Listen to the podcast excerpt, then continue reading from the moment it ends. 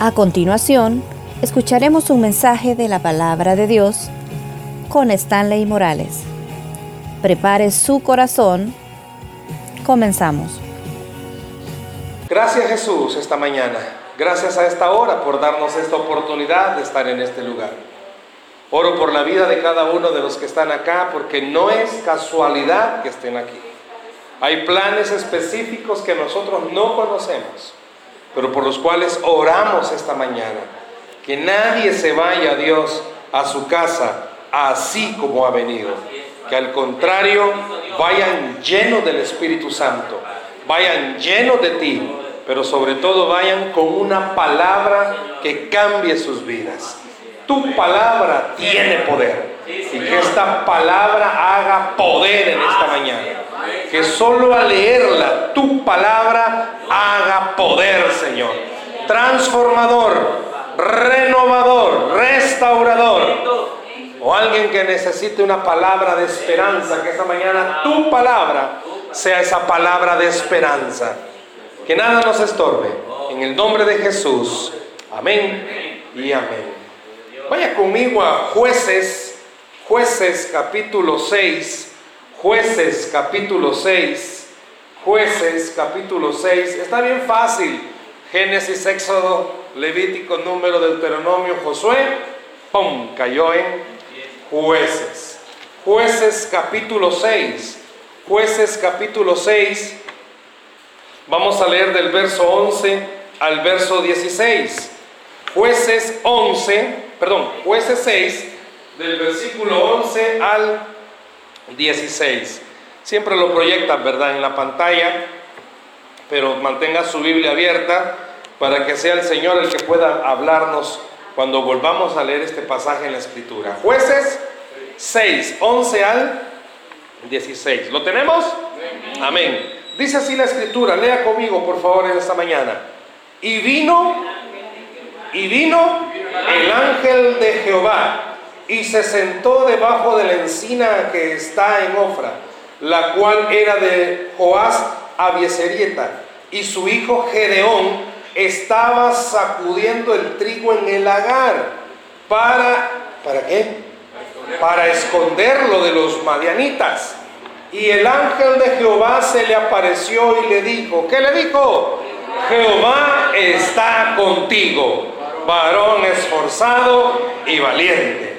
Y Gedeón le respondió, ah Señor mío, si Jehová está con nosotros, ¿por qué nos ha sobrevenido todo esto?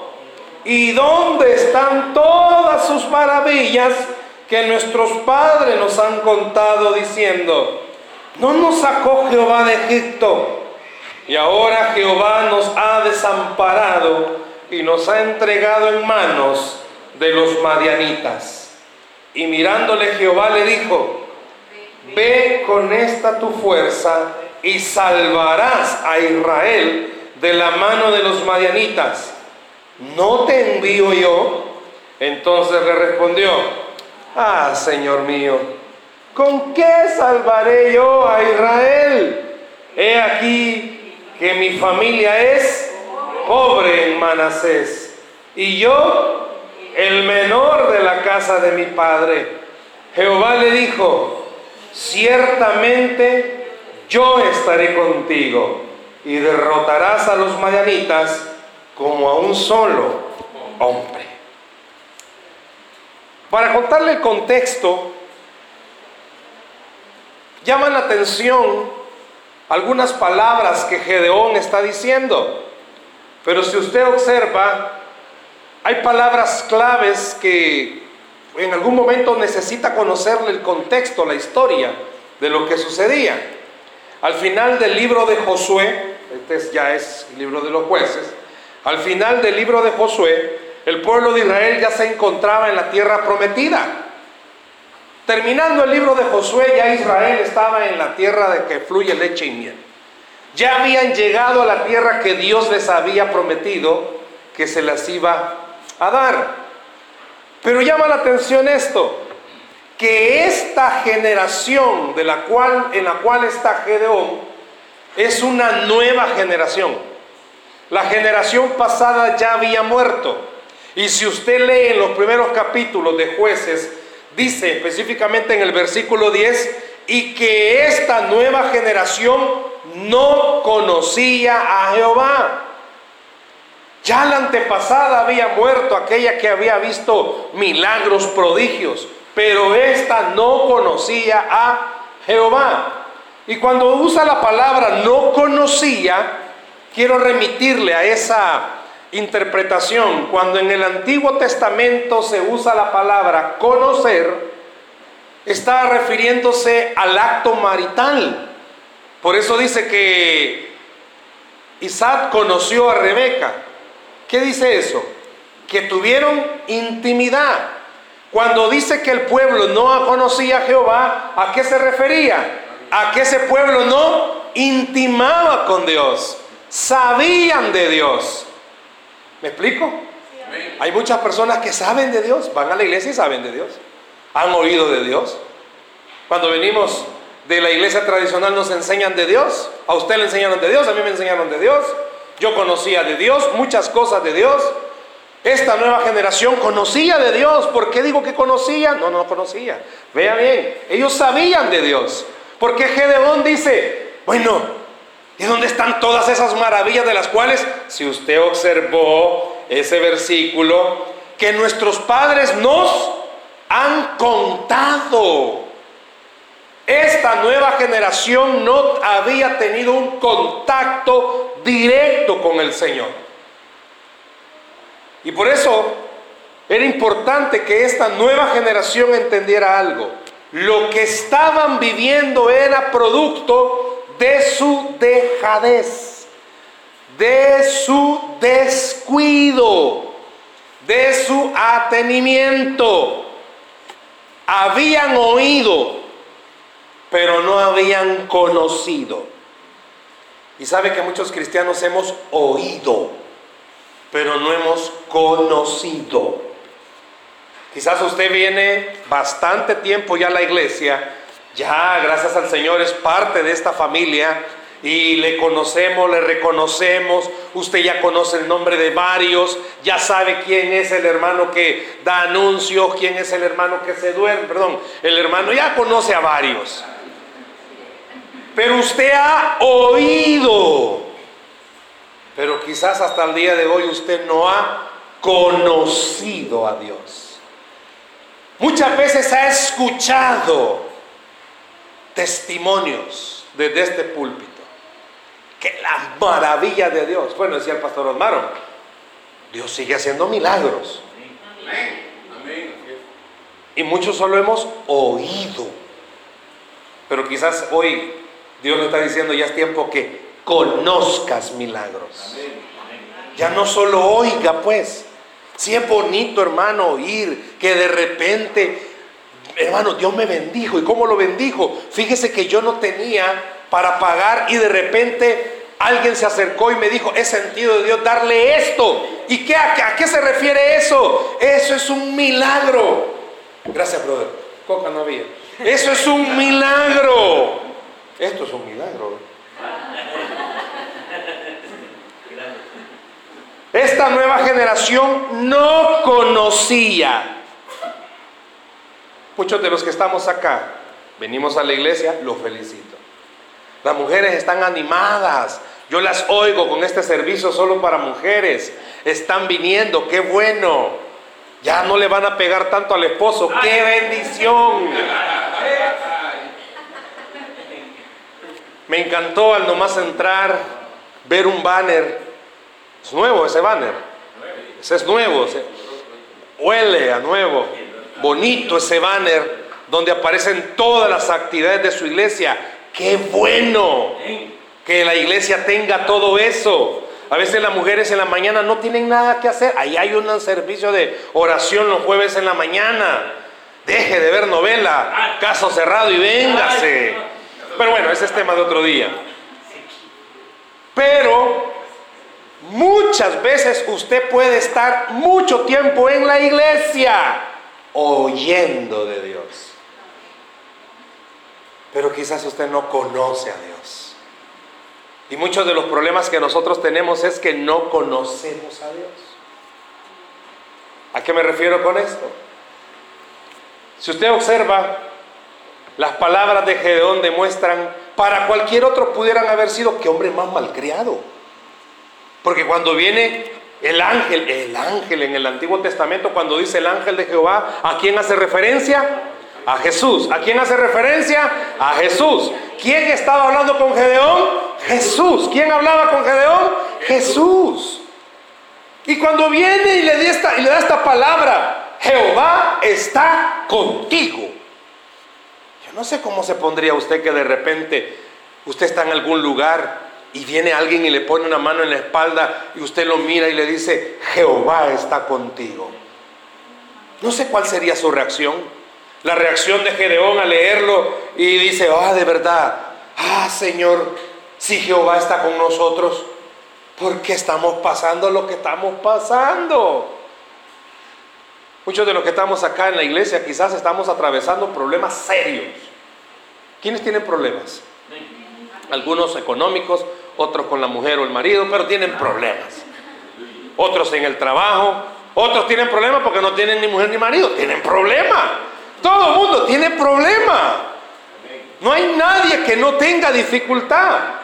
Y muchas veces ha venido a la iglesia, ha estado aquí sentado, ha recibido, ha llegado a su casa, el problema aún sigue. Y seamos honestos, algunos de los que estamos aquí esta mañana seguimos en el cristianismo por cuerudos. Porque a veces ya no, ya no creemos que Dios vaya a hacer algo. Si vemos a la persona con la que tenemos conflicto, no peor, la vemos peor. Y ya no tenemos ni fe. Mire, la verdad que yo voy a la iglesia porque, pues iba, yo quiero salvarme, pero yo no creo que Dios cambie a esta persona. Yo no creo que Dios cambie esta situación. Yo no creo que Dios haga esto. Hermano, recitar la Biblia, podérsela de pasta a pasta, orar muy bonito, hablar muy bonito, no significa que yo conozca a Dios. ¿Me escuchó? Eso significa que usted se ha preparado bien. Eso significa que usted es bueno para hablar. Qué buena memoria la que tiene. ¿Y qué significa conocer a Dios? Y eso es lo que esta mañana quiero que veamos a través de la vida de Gedeón.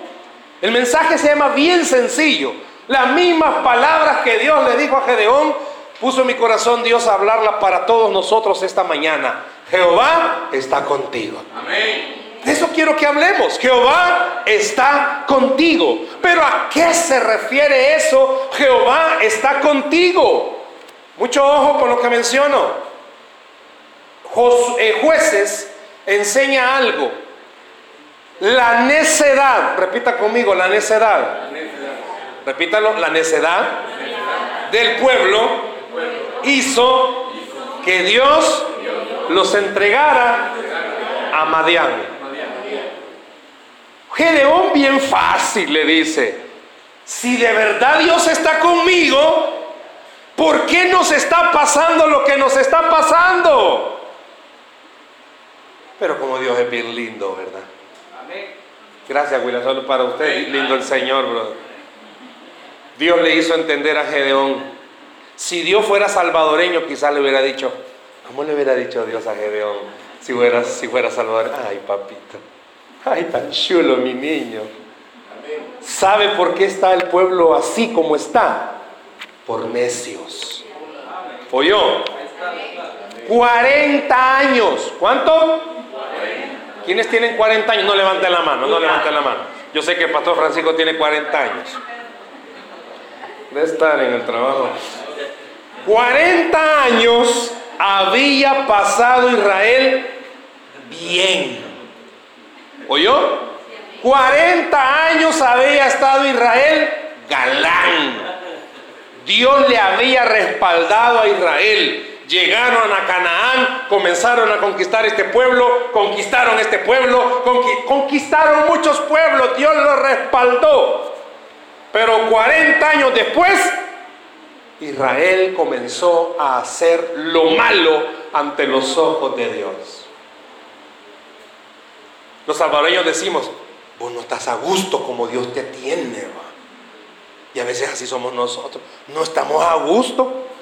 El esposo, bien feliz con la mujer, no está a gusto. Tiene que andar viendo otras viejas, no está a gusto. No está a gusto, así como lo tiene el Señor.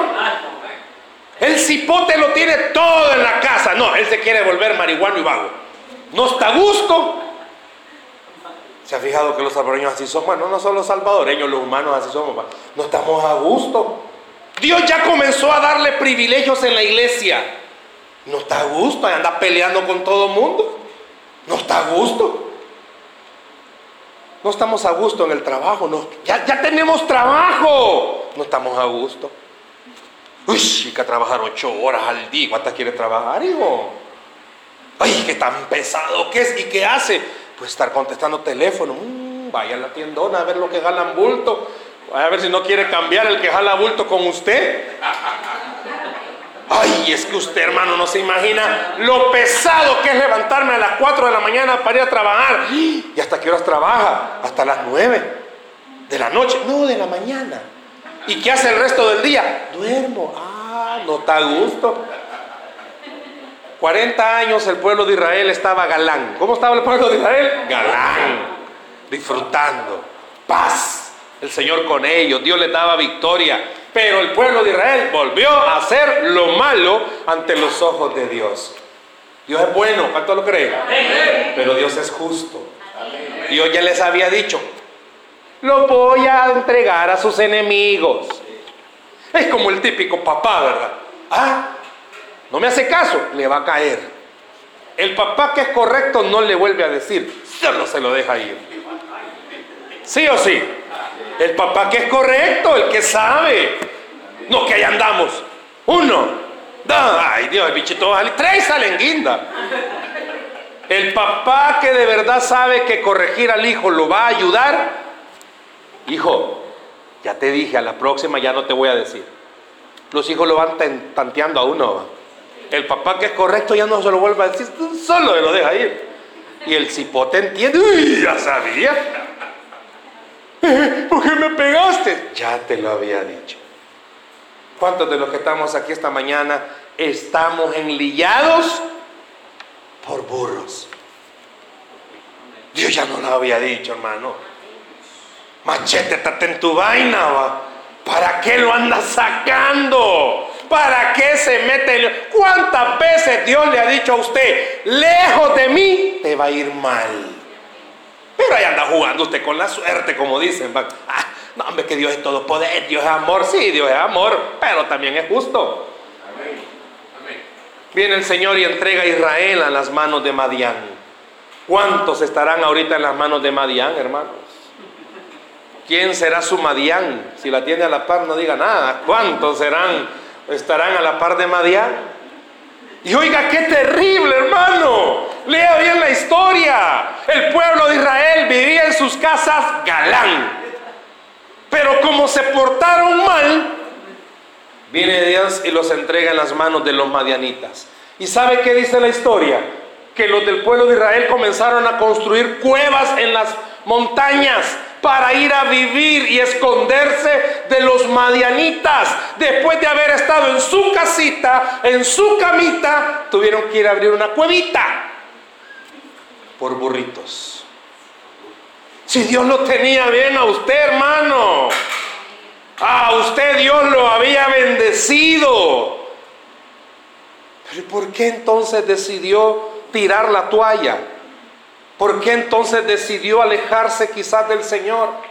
¿Por qué dejó de orar como oraba? ¿Por qué dejó de congregarse como se congregaba? ¿Por qué dejó de insistir en oración pidiéndole a Dios que esa situación la cambiara? ¿Por qué comenzó a hacerlo?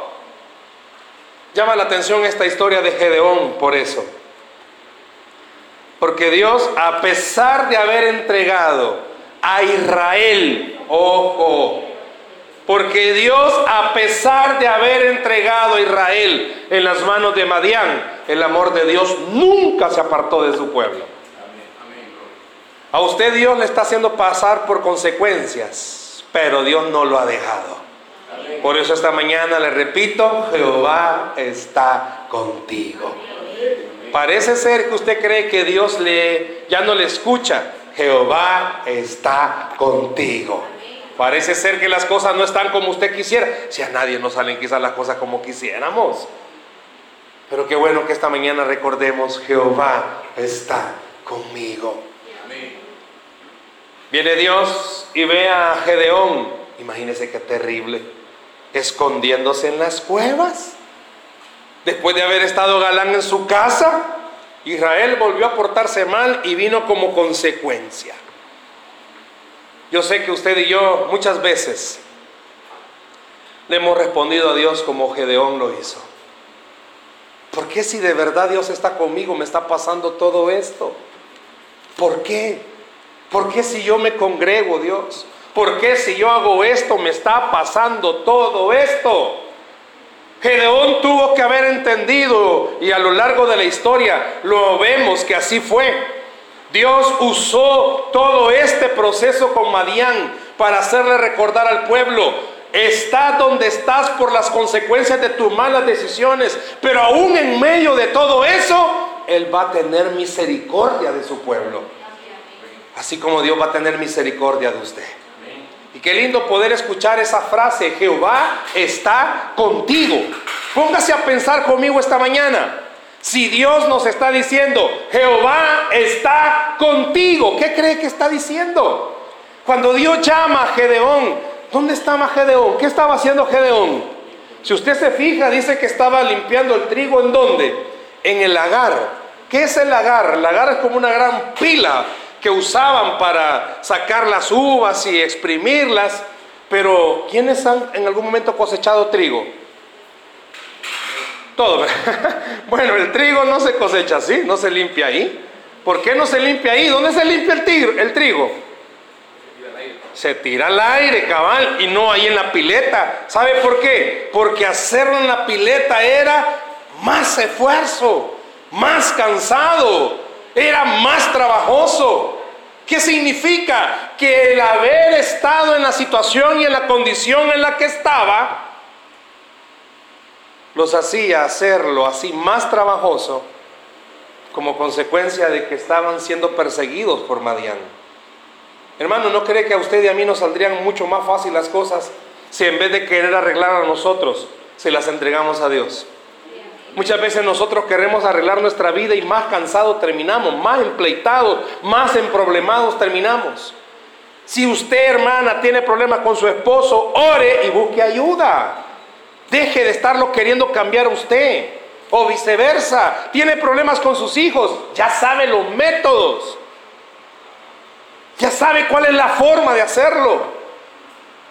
Más tiempo con Dios cambia cualquier vida. Más tiempo con el Señor cambia cualquier situación. ¿De qué le sirve al hombre tener conectes en todo el mundo y tener buenos a... Ay, no, que yo soy amigo del presidente de dónde, dónde. Pero si el que está en el trono dice que no, ¿eh? No. Pero usted no puede ser amigo de nadie quizás, pero está bien conectado con el que está en el trono. Él hace que hasta los reyes nos sirvan. ¿Sabe por qué? Porque usted debe de comprender dónde se arreglan las cosas. Por eso dice que Dios le dijo a Gedeón, Jehová está contigo. Esas palabras iban a representar para Gedeón una gran confianza. ¿Por qué? Porque viene Dios y le dice, a vos te voy a usar para liberar este pueblo. Y Dios esta mañana le está diciendo, a usted quiere usarlo para cosas grandes. Dios quiere que usted sea la luz en su casa. Dios quiere que usted sea el instrumento por el cual su familia se convierta. Más adelante, si usted lee bien la historia, Dios llama a Gedeón, pero sabe que el papá de Gedeón, ¿cómo se llamaba el papá de Gedeón? Joás, había levantado un altar para Baal. Qué tremendo va. No, hermano, no es tremendo. Dios dejó eso en la Biblia para enseñarnos. Muchas veces no toda la familia se convierte de un solo. Pero por el que se convierte, Dios transforma a toda la familia.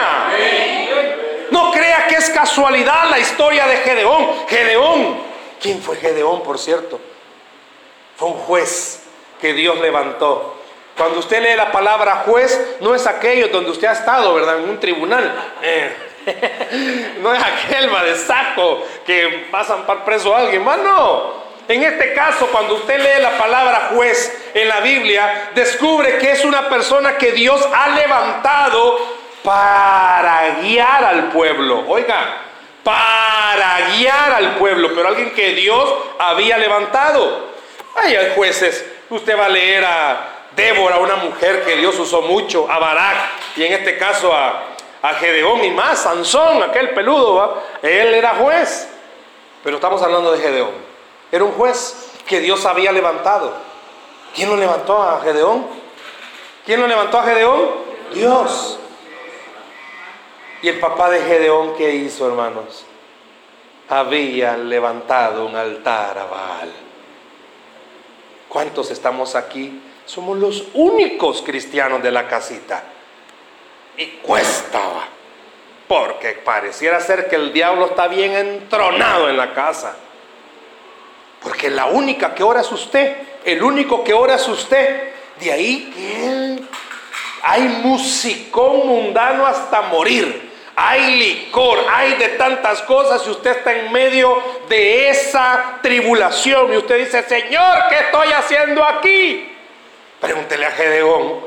El tata de Gedeón había levantado un altar a un ídolo. Más feo todavía. Es como que imagínese en su caso usted fuera la única cristiana y su esposo o su esposa fuera brujo, bruja. No digo que parezca, que fuera brujo. Gran saumerio ahí va, porque lee en la mano.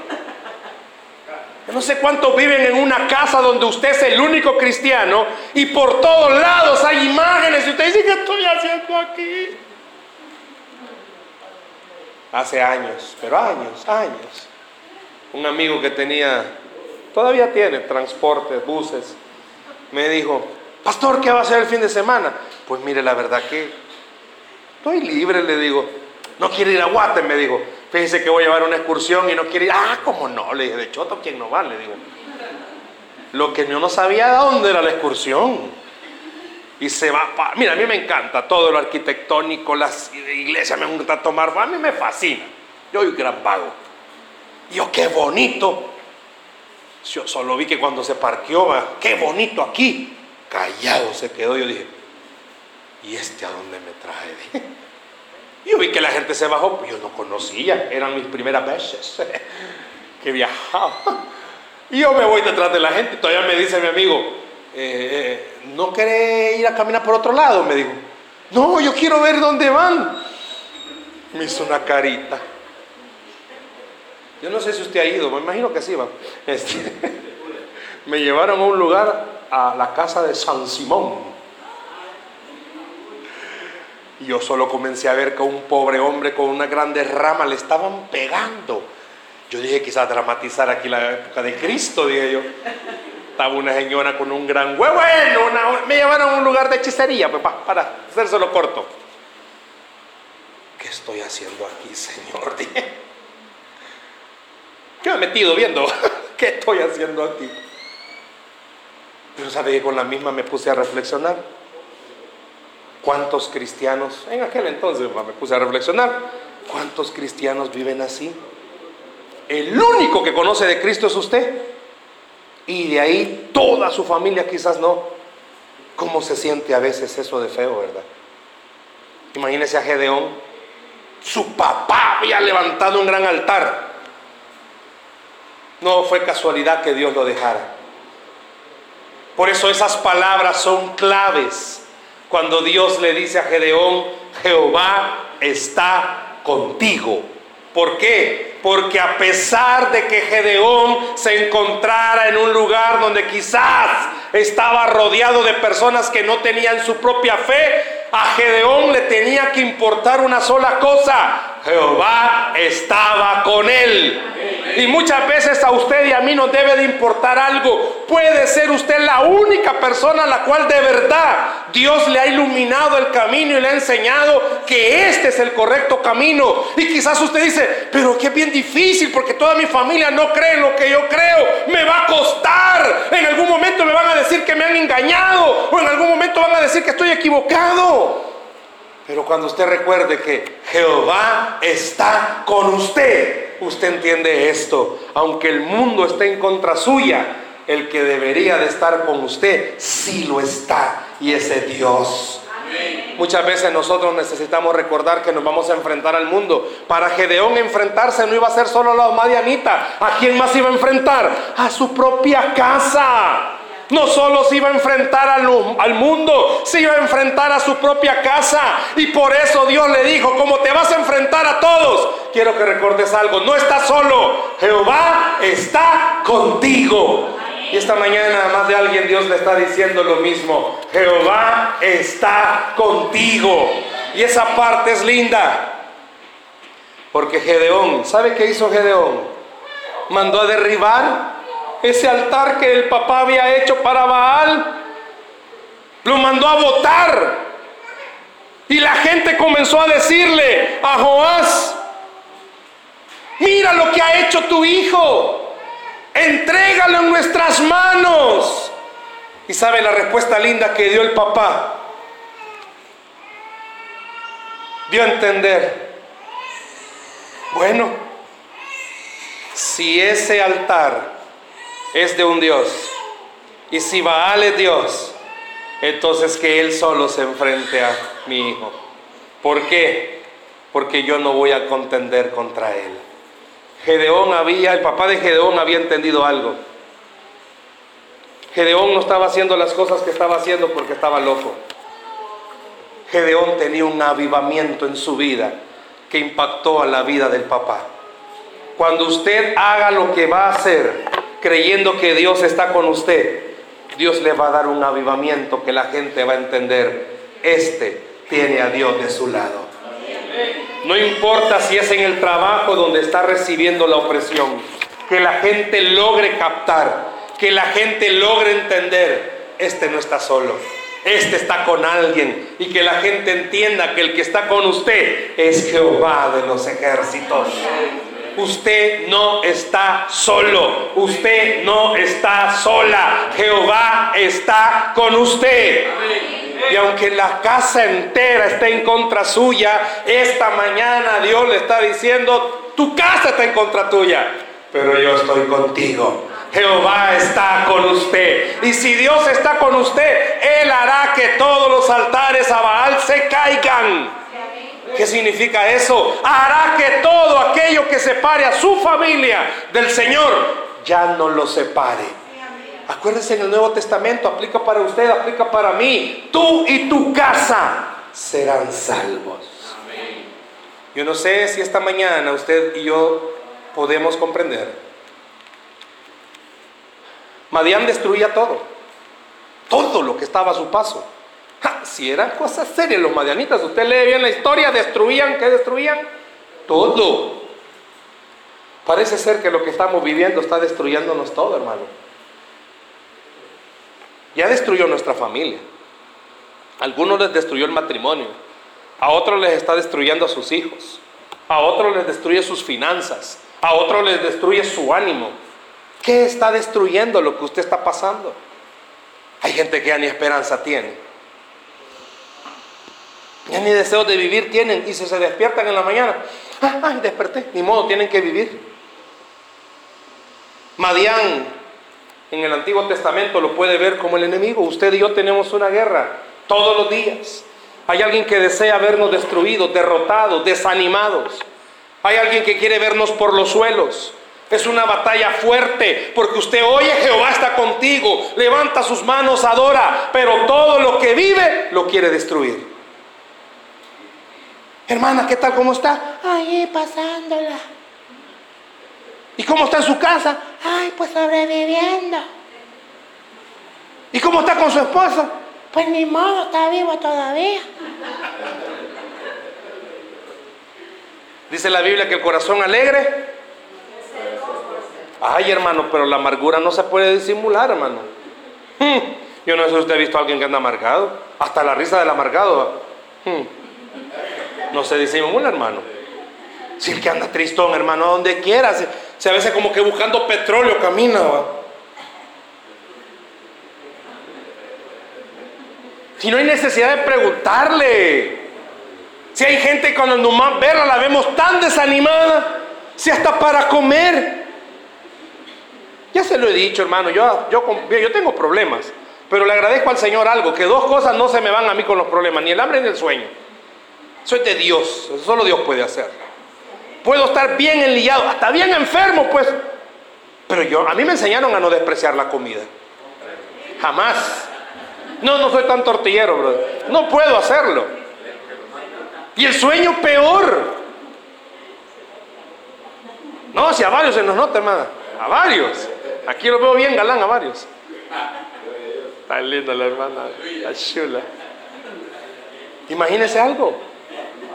Que si yo, yo he oído gente que no puede ni dormir. Toman pastillas. Hay otros, bueno, yo por lo menos no puedo hacer eso. Yo no, yo el, sueño de Dios no me lo ha quitado, gracias a Dios. Y no le puedo decir, ah, es que no, hay momentos de tribulación difíciles, porque andamos en la carne. Antes se tenía ese concepto, ¿verdad? Que, uy, no, hombre, este hombre ha de ser ángel, pero caído quizá. Todos tenemos líos, hermanos, todos tenemos problemas. Y a veces el mayor problema que tenemos algunas personas, ¿sabe cuál es? Que no hablamos los problemas. Por fuera tratamos de aparentar que somos ángeles mandados por el Señor. Si hasta ensayamos el movimiento de las alas. Si hasta para sentarnos, cuando nos sentamos, nos sentamos con cuidado para no estropear las alas. Dios vio a Gedeón. Y Gedeón le dijo, si de verdad estuviera Jehová con nosotros, ¿por qué estamos así como estamos? Hermano, las cuestiones que estemos viviendo no significa que esté Dios alejado o esté cerca de nosotros. Él prometió estar con nosotros todos los días.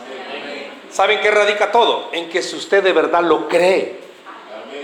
Usted puede tener dos posiciones, creer que Dios está conmigo o no creerlo. Creer que Dios está de nuestro lado o no creerlo. Y nuestro estilo de vida lo determina. No es usted la única persona que está pasando por ese problema, ni la va a ser la última. Van a haber personas que van a tener los líos que usted tiene y peores. Pero usted puede marcar la diferencia. Hubieron dos palabras claves que Dios vio en Gedeón. ¿Cuáles fueron? Esforzado y valiente. ¿Qué significan esas dos palabras? Yo puedo preguntarle esta mañana cuántos esforzados y cuántos valientes. Hermano, esforzado no significa que usted no pare de trabajar. Si hay gente que no para de trabajar. Eso no significa ser alguien esforzado, eso significa ser alguien activo.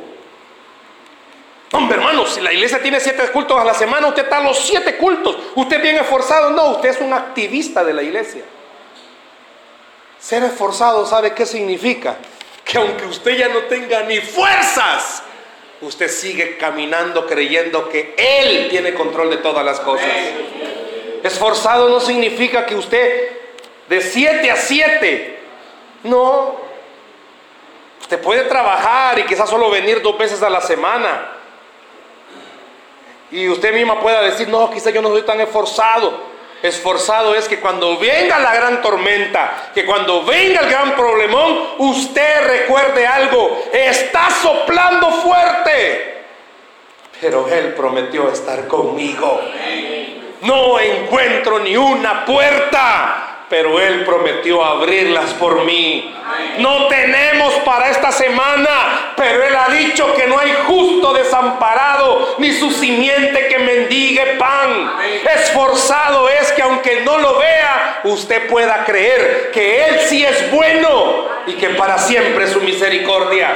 Esforzado es que usted en medio del problemón pueda recordar, no estoy solo, Jehová está conmigo que aunque llegue a casa y vea que el lío está tremendo, que las situaciones no cambian, que las malas palabras fluyen, que el vicio está más fuerte, ser esforzado sabe qué significa.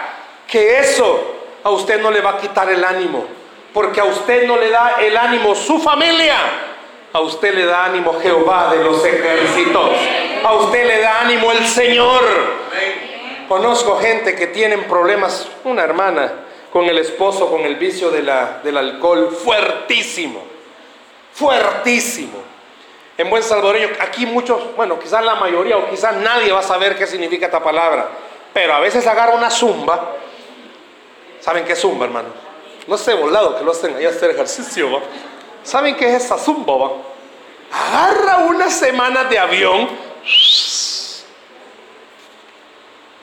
¿Sabe qué significa esforzado? Que ella siga creyendo que aunque su esposo esté perdido, Dios le ha dicho, tú y tu casa serán salvos. Esforzado es poder tener lo que yo no puedo tener. Fuerza en el espíritu de creer que Dios cumple lo que promete. Se recuerda cuando Dios en Ezequiel le dice a Zorobabel, no es con espada, no es con ejército, es con mi Santo Espíritu, dice el Señor. Hermano, no es con su fuerza, no es con su ánimo, no es con su capacidad, no es con su habilidad, no es con la elocuencia con la que usted diga las cosas. Es con la fe que usted tenga de poder creer que Dios a usted le está diciendo, esforzada, Jehová está contigo. No tire la toalla, no le dé lugar al diablo. Si el diablo le está diciendo, ya te destruí tu familia, Recuérdele usted al diablo, ¿quién está con usted? Jehová está conmigo. Cuando el enemigo venga y le susurre que usted está derrotado, que lo ha perdido todo, somos humanos, hermanos. Nos vamos a sentir mal. Cuando le pase algún accidente, usted es humana, usted es humano.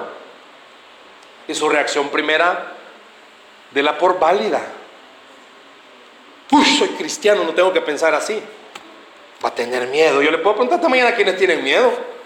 Muchos tienen miedo, miedo a la suegra, miedo a tantas cosas. Mucha gente tiene miedo a muchas cosas. Y no es malo. Quizás usted va a sentir que no puede, es humana. Subir el volcán de Izalco. Ay Dios, hermano, quiere que de un solo, mejor la tumba pongan ahí. Usted va a decir que no puede. Hay muchas cosas a las que creemos que no podemos. Por eso Dios, antes de que fuera a pelear Gedeón contra los madianitas, le dijo esta palabra, Jehová está contigo. Antes de salir esta mañana de esta iglesia, Dios le está diciendo, Jehová está contigo. No importa lo que usted esté pasando, Jehová está contigo. No importa quién se tenga que enfrentar, Jehová está contigo. Pero no solo es de, decirlo, usted tiene que conocer a Dios. Usted tiene que intimar con Dios. Usted tiene que darle la oportunidad a Dios. Hermano, muchas veces usted ha escuchado esto. Es que no se trata de religión, se trata de relación. Cuando uno dice Jehová está contigo, no la iglesia. Con amor digo esto. La iglesia puede fallarnos muchas veces. yo? La iglesia puede fallarnos muchas veces. La iglesia no lo puede tomar tan en serio como nosotros lo estamos tomando. Lo dice la Biblia, lo enseña. Elí, el sacerdote, vio a Ana orar quebrantada y ¿qué dijo? Bola está. La iglesia usted la puede ver mal. Ay, no, déjela, si esta mujer es de poca fe. No le pueden tener fe, que de verdad usted ya no aguanta con lo que tiene. Puede ser. Por eso le digo, hasta la iglesia nos puede fallar. Por eso, Jehová está contigo, no es la iglesia. Jehová está contigo, es el Señor. Puede ser que hasta nuestro mejor amigo no falle. Yo estaré contigo en la buena y en las malas, no son en las buenas. Porque en las malas no está. Pero Jehová está contigo en todo tiempo. ¿Por qué digo eso esta mañana? Porque Dios desea que usted y yo seamos, ¿cómo? Esforzados. ¿Y qué significa esforzado?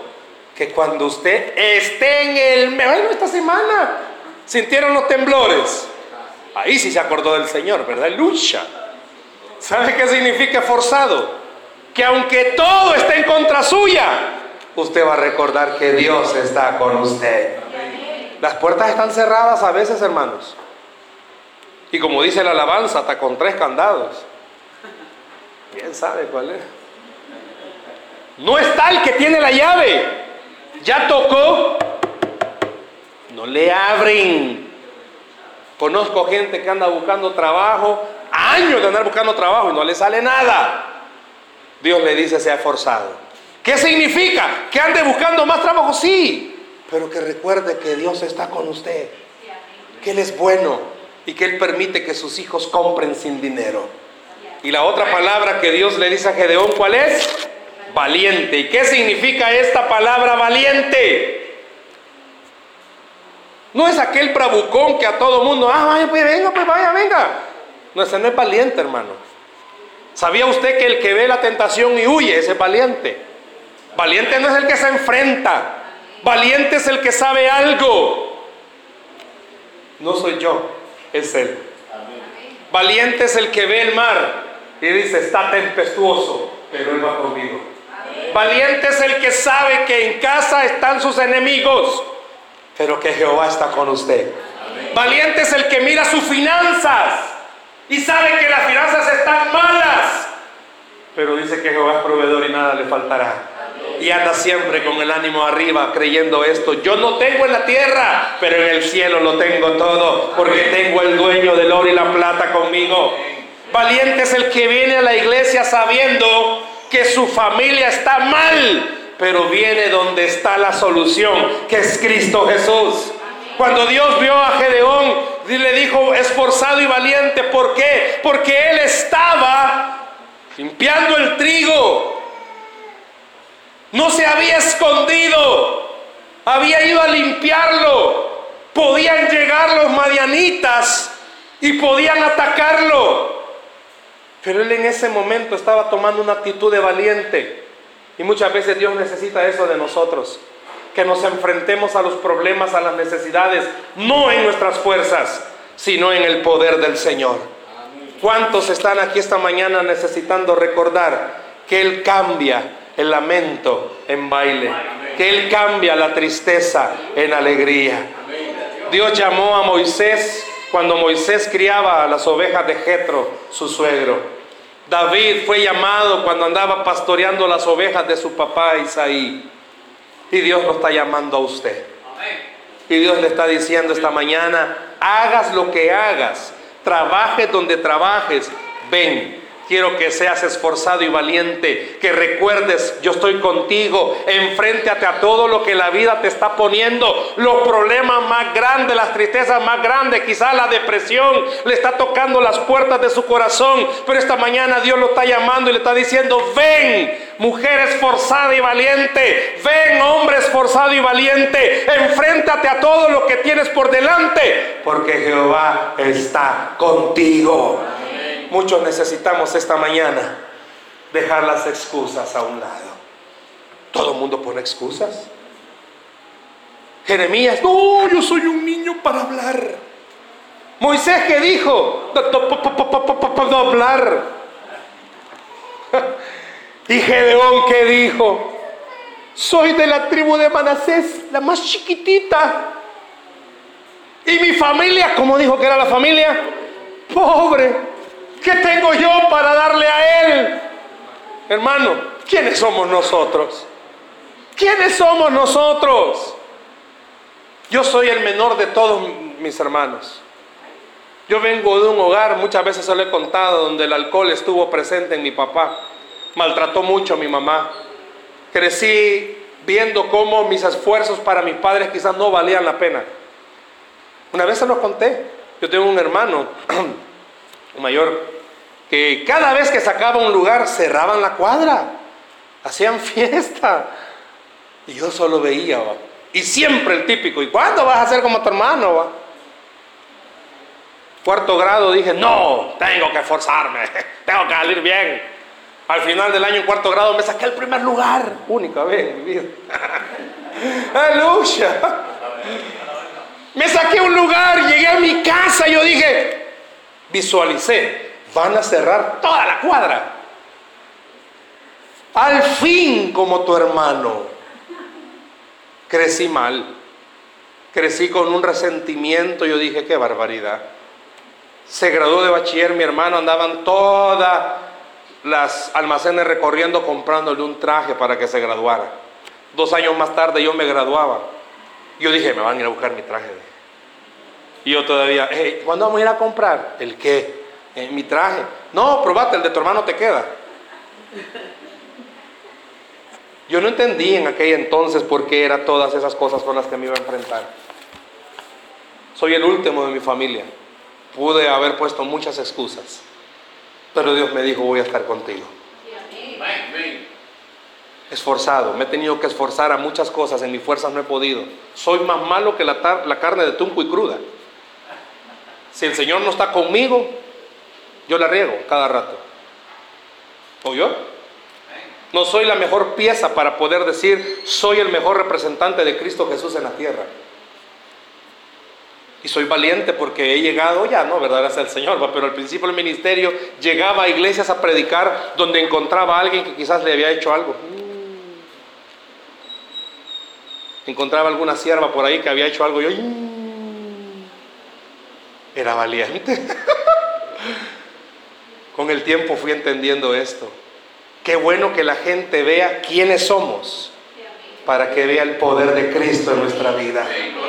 No importa que en su familia nadie le crea, es lo mejor para que puedan ver que no es usted, es la gracia de Dios a través de su vida. Quizás puedan decir, no hombre, eh, qué bueno sale de Nazaret, qué bueno sale de usted. Nada, eso es lo precioso, porque todo lo hace el que está sentado en el trono, todo lo hace el Dios eterno. La gente ya no va a creer quizás, no hombre, este cuántas veces ha ido a la iglesia y no cambia. Mejor que no crean. Para que cuando comiencen a haber cambios entiendan, no es usted, es el Dios que está en el cielo, el que hace los milagros. ¿Por qué? Porque Jehová está contigo. Gloria al Señor. Que esta mañana todos los que estamos acá entendamos, podemos habernos equivocado y meter las patas las veces que hayan sido. Pero esta mañana Dios lo está viendo a usted, así como vio a Gedeón y le está diciendo, mujer esforzada y valiente, levántate. Ya no es tiempo de estar ahí recogiendo migajas, es tiempo de recordar que usted es una hija del rey de reyes y señor de señores. Ya no es tiempo, hermano varón, de estar ahí sentado, ay, que yo no sé si puedo. Usted todo lo puede en Cristo que le fortalece. Jehová está contigo, iglesia. No importa los líos que usted tenga. Le digo, yo he visto familias bien enliadas. Bien, pero bien enliadas. ¿Y cuál ha sido la clave? No hacerlo en mis fuerzas. Ha sido creer que el que está en el trono todavía sigue haciendo milagros. Pero eso sí, usted y yo necesitamos intimar con Él y reconocer algo, lo miserable que somos y lo grande que es el Señor. ¿Qué abre puertas? Mire, usted puede graduarse de las mejores universidades. Pero las puertas no las abren los títulos. ¿Las abren las llaves? No, la abre Dios. Las puertas las abre el Señor.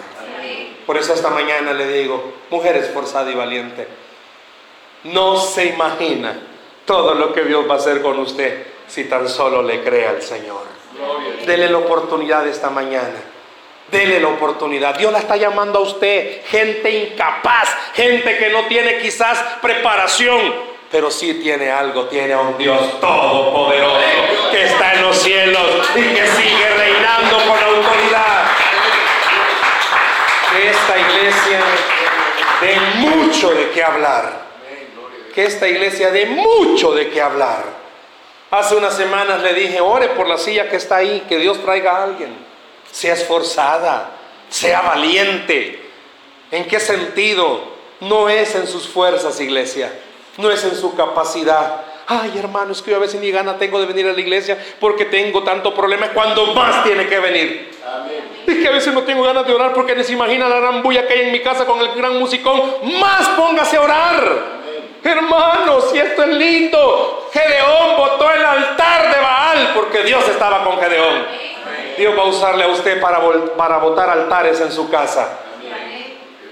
Pero primero ore. Intimide con el Señor y Dios le va a dar la autoridad a usted de pararse y de recordar algo. En su casa, el diablo ha dicho que gobierna. Mentiras. Dice la Biblia que donde uno ahí habita el Espíritu Santo, ahí habita el Espíritu de Dios. Por uno, el Señor va a hacer milagros en su casa. ¿Y sabe qué? A usted Dios quiere usarle. Pero ¿sabe qué? Vuélvase esforzada y valiente. Yo quiero que esta mañana usted y yo podamos reconocer algo. No somos los mejores representantes. No lo somos. Nos hace falta todo, no mucho, todo. Si a cada rato la regamos. Pero a nosotros Dios nos está diciendo esta mañana, estoy escogiendo. ¿Para qué? Para que la gente entienda que a lo vil y menospreciado sigo escogiendo para enseñar el gran poder de la cruz.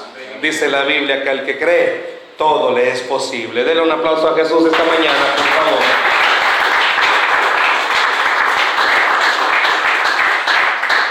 Si usted pudiera grabarlo en su corazón, el versículo 16. Jehová le dijo a Gedeón, ¿qué le dijo a Gedeón en el versículo 16? Gedeón pudo haberle dicho, ¿cómo me voy a enfrentar a ellos? Mire lo que dice el versículo 16.